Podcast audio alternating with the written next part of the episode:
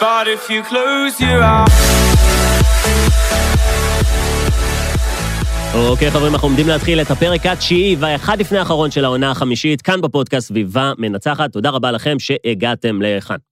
למי שלא מכיר שמי מתן ניסטור, אני היוצר של הדבר המדהים הזה, מחבר רב המכר, לשרוף את הספינות, ומייסד שותף יחד עם השותף המדהים שלי, עמרי כהן, את מועדון היזמים, המקום שיעזור לכם להקים את העסק הראשון שלכם, ולהגיע תוך שנה אחת למצב שבו אתם מרוויחים חמש ואפילו שש ספרות בחודש.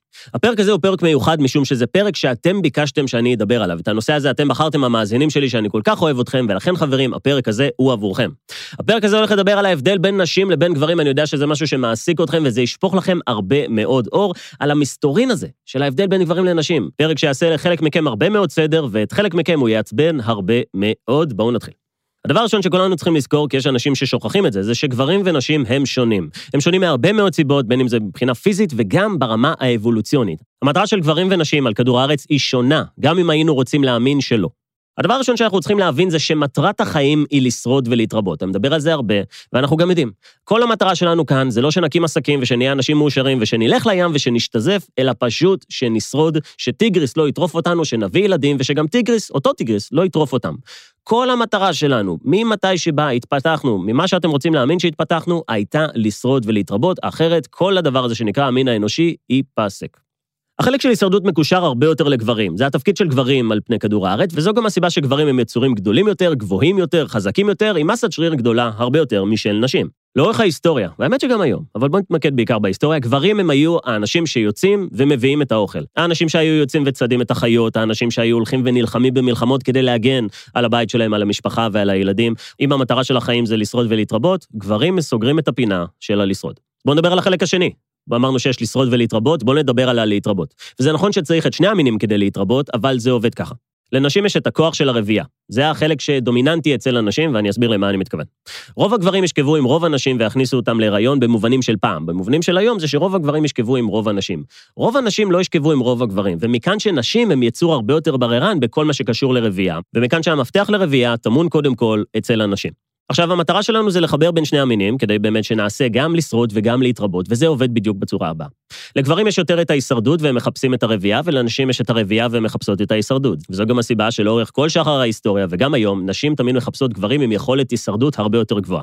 עכשיו, הישרדות של פעם זה לא הישרדות של היום, היום גברים כבר לא צריכים לטפס על עצים ולרצוח חיות עם הידיים שלהם. היום הישרדות קשורה לסטטוס חברתי, יכול שזה קשור לכסף, יכול שזה קשור לביטחון עצמי, יכול שזה פשוט להיות קשור לזה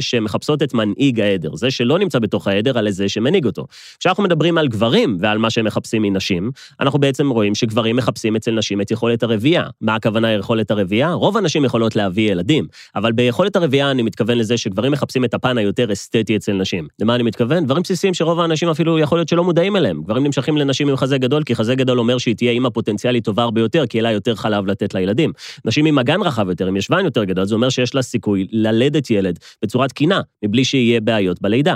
נשים עם שיער חלק יותר, זה מעיד על בריאות. נשים עם עור פנים יפה, זה מעיד על בריאות. זה מראה שאין סממנים של מחלה שיכולים לעבור הלאה לילדים הבאים. ולראיה, אם יצא לכם לראות פעם זוג של גבר ואישה, שהאישה מהממת ויוצא דופן מכל שאר האנשים ופשוט נראית מדהים, והגבר בוא נגיד שלא. מה הוא מביא לשולחן? התשובה היא שהוא מביא את ערך ההישרדות.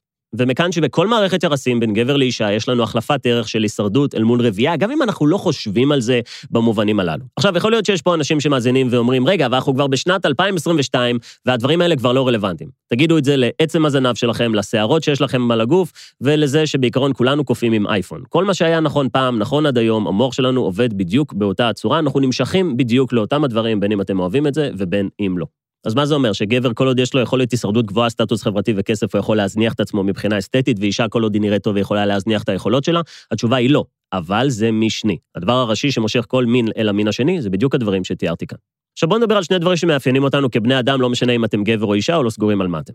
יש לנו גנטיקה ויש לנו סביבה. ברמה הגנטית, ההורמונים שונים בין גברים לבין נשים. לנשים יש יכולות מדהימות שלגברים אין, כמו היכולת להצמיח בן אדם בתוך הבטן שלהם, ומכאן גם שלנשים יש מאזן הורמונלי שונה מגברים. מכאן גם שהאישה הממוצעת תהיה יותר רגישה מהגבר הממוצע.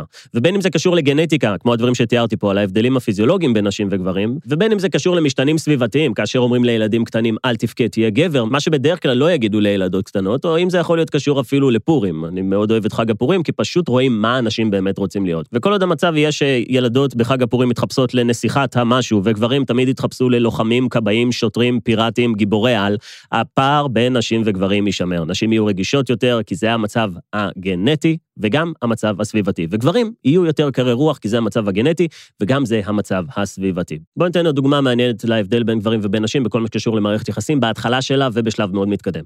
בהתחלה שלה גברים הם יהיו האנשים שבדרך כלל יניעו לפעולה כדי להגיע למיטה. זה לא אומר שנשים לא ירצו לשכב עם הגבר, אבל בדרך כלל הגבר הוא זה שייזום את זה. הדינמיקה בכל תחילת מערכת יחסים זה שהגבר רוצה לשכב עם האישה, נקודה. בגלל זה הוא שם מהיום הראשון. האישה עדיין לא השתכנעה והיא עדיין צריכה עוד זמן. היופי זה שזה בדיוק אותה דינמיקה בשלב מאוחר יותר במערכת היחסים. כאשר האישה רוצה להתחתן, והיא מחכה לגבר שיציע לה. בדיוק כמו שהגבר רוצה לשכב עם האישה והוא מחכה שהאישה תגיד כן, האישה רוצה להתחתן והיא מחכה שהגבר ישתכנע. הסיבה לכך? כל אחד מחפש משהו אחר אצל הצד השני. הגבר מחפש את הרבייה בתחילת הקשר, והאישה מחפשת להתחתן, כי להתחתן שווה הישרדות ברמה הרבה יותר גבוהה. זאת אומרת שהגבר יישאר, וזה אומר שיהיה לה יותר סיכוי לשרוד. שוב, תצאו מזה שאנחנו בשנת 2022, אישה שמתחברת לגבר משפרת את סיכויי ההישרדות שלה, זה המצב. ולראיה, רוב הזוגות מתחתנים כאשר הגבר סוף סוף משתכנע שהוא בשל, בדיוק כמו שרוב הזוגות שוכבים בהתחלה כאשר האישה סוף סוף משתכנעת שהיא בשלה ושהגיע הזמן. כי אם האישה תציע את נישואים לגבר, הגבר יגיד לה חכי, אנחנו עדיין לא שם, ואם הגבר יגיד לאישה בתחילת הקשר בואי נשכב, האישה תגיד לו חכי, אנחנו עדיין לא שם. זה בדיוק אותה אינטראקציה, אבל הפוך. מכאן שרוב החתונות מגיעות מהצד של האישה, שהאישה דוחפת לנושא הזה, והגבר אומר שכן. נתון מעניין, 80% מהגירושים גם מגיע מהצד של האישה. אז דיברנו קצת על ההבדל בין גברים לנשים, מה כל אחד מחפש את אחד בשני, ואפילו קצת קפצנו לגיל הילדות כדי להבין למה אנחנו נהפכים להיות האנשים שאנחנו היום. בואו נדבר על שאלה מרכזית, האם יש שוויון בין גברים לנשים? אתם מוכנים לזה? התשובה היא לא. הסיבה לכך זה שהעולם עדיין רואה את ההבדלים בין גברים ונשים בדיוק כמו שתיארתם. רואים את הגברים כאחראים על ההישרדות ואת הנשים כאחראיות על הרבייה, במקרה הזה על המשפחה.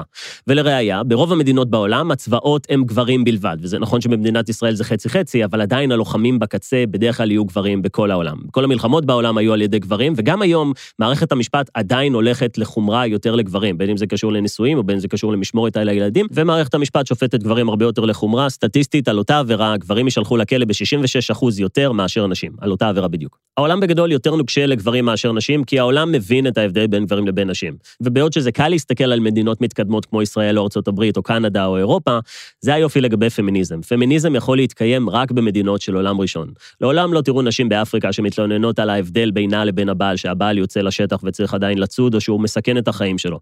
פמיניזם יכול להתקיים רק כאשר התנאים מאוד נוחים, וההפרש והפערים בין גברים לנשים הולכים ומצטמצמים. אז בואו נדבר על הצלחה ועל כסף ועל פערים בשכר. כולנו יודעים מי האנשים העשירים בעולם, רוב האנשים לא יודעים מי האנשים העשירות בעולם. והסיבה לכך שכלכלה וכסף ומדינות וצבאות עדיין מנוהלים בידי גברים, בין אם אנשים אוהבים את זה ובין אם לא. גברים הם האנשים העשירים ביותר בעולם, אבל מוכנים לסקופ. גברים הם האנשים העניים ביותר בעולם, והסבירות שתראו גבר שגר ברחוב גבוה בהרבה מהסיכוי שתראו אישה שגרה ברחוב. והסיבה לכך זה שגברים הם באופן טבעי, בצורה הרבה יותר ניכרת מנשים, הם הרבה יותר לוקחי סיכונים. ולוקחי סיכונים, בפן הכלכלי, יביא אתכם לאושר, ולוקחי סיכונים גם עשוי להביא אתכם לרחוב. ונשים נמצאות איפשהו באמצע, בתוך העקומה. מה הסיבות שנשים לוקחות פחות סיכונים מגברים? שוב, סיבות גנטיות וסביבתיות. אנחנו בנויים אחרת, מאזן הורמונלי אחר, כוח פיזי שונה, יש קשר לכוח פיזי לבין להיות אמיץ בעולם, גם אם האומץ הזה הוא אומץ מנטלי.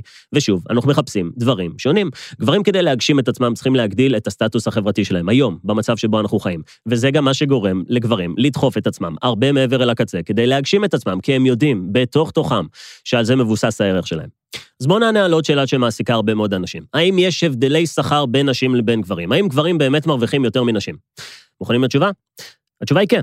גברים מרוויחים יותר כסף מנשים, אבל זה לא מהסיבה שאתם חושבים. כי אחרי הכל, אם היה אפשר להיות באותו מקום עבודה ושאישה תקבל פחות מגבר, כל שוק העבודה ב-100% היה נשים, כי מסתבר שאפשר לשלם לנשים פחות בדיוק על אותה עבודה. אבל אלה לא המספרים, אלה לא הנתונים, ואם שמעתם את הסטטיסטיקה הזאת, אז היא לא נכונה והיא מוטעת. הסיבה שגברים מרוויחים יותר מנשים זה הסיבות הבאות. אחד, כמו שאמרנו, גברים הם לוקחי סיכונים יותר גבוהים מנשים, וסיכון בשוק החופשי שווה יותר כסף. סיבה שנייה, גברים עוסקים במקצועות מסוכנים הרבה יותר, וסכנה שווה יותר כסף פוטנציאלי, זה יכול להיות דברים של ביטחון, של צבאות, של ממש לסכן את החיים. אגב, פתח סוגריים, גברים מתים פי עשר במקום העבודה יותר מנשים, כתוצאה מזה שגברים בוחרים לעבוד במקצועות מסוכנים. יכול להיות חשיפה לחומרים, יכול להיות בצבאות, במדינות, בדברים שפשוט מסכנים את החיים שלהם הרבה יותר, וכמובן שהדבר הזה שווה יותר כסף. סיבה שלישית, גברים מתעניינים יותר בדבר גברים בחפצים ונשים מתעניינות יותר באנשים, ומכאן גם ההבדל בשכר, כי הסיכוי שתראו מהנדסים בתוכנה או באלקטרוניקה או בדברים במקומות שמשלמים עליהם יותר כסף, הסיכוי שתראו שם גברים יהיה יותר, והסיכוי שתראו נשים במקצועות שמשלמים עליהם פחות כסף, כמו עבודה סוציאלית, כמו פסיכולוגיה, כמו הוראה, כמו להיות אחיות, יהיה גבוה יותר. ומכאן גם הדברים שאנחנו שומעים הרבה פעמים בחדשות. אנחנו שומעים כרגיל את הדברים המוטעים, אנחנו שומעים את הקומץ הקטן שעושה רעש כאילו שהוא הרוב, אבל זה ממש לא המצב. ואיכשהו הצליחו להחדיר לנשים שהרעיון של לצאת לעבודה ולעבוד כל היום, חשוב יותר מלהביא ילדים לעולם ולגדל משפחה ולגדל בני אדם שימשיכו להיות כאן על כדור הארץ. כי אני מבטיח לכם שרוב האבות שנמצאים בעבודה היו מתים להתחלף ולהיות בבית עם הילדים. ושוב, אנחנו מחולקים להבדלים בין המינים שלנו, גברים אחראים יותר על הישרדות, ונשים יש להם פן יותר רגשי, שיותר נכון גם לגידול ילדים. ילדים, ואני מבטיח לכם שאם היה לכם אפשרות לשלוח את הילדים שלכם לגן עם שלושה גננים גברים, או לגן עם שלוש גננות, הייתם שמים את הילדים שלכם במקום שבו נשים ידאגו לילדים שלכם, כי כולנו יודעים את ההבדל בין גברים לבין נשים, ובואו נודה על האמת, בגן עם השלושה גברים, כנראה שמשהו היה נראה לכם מוזר, או שפשוט הילד שלכם היה נפצע שם ושובר משהו הרבה יותר מהר.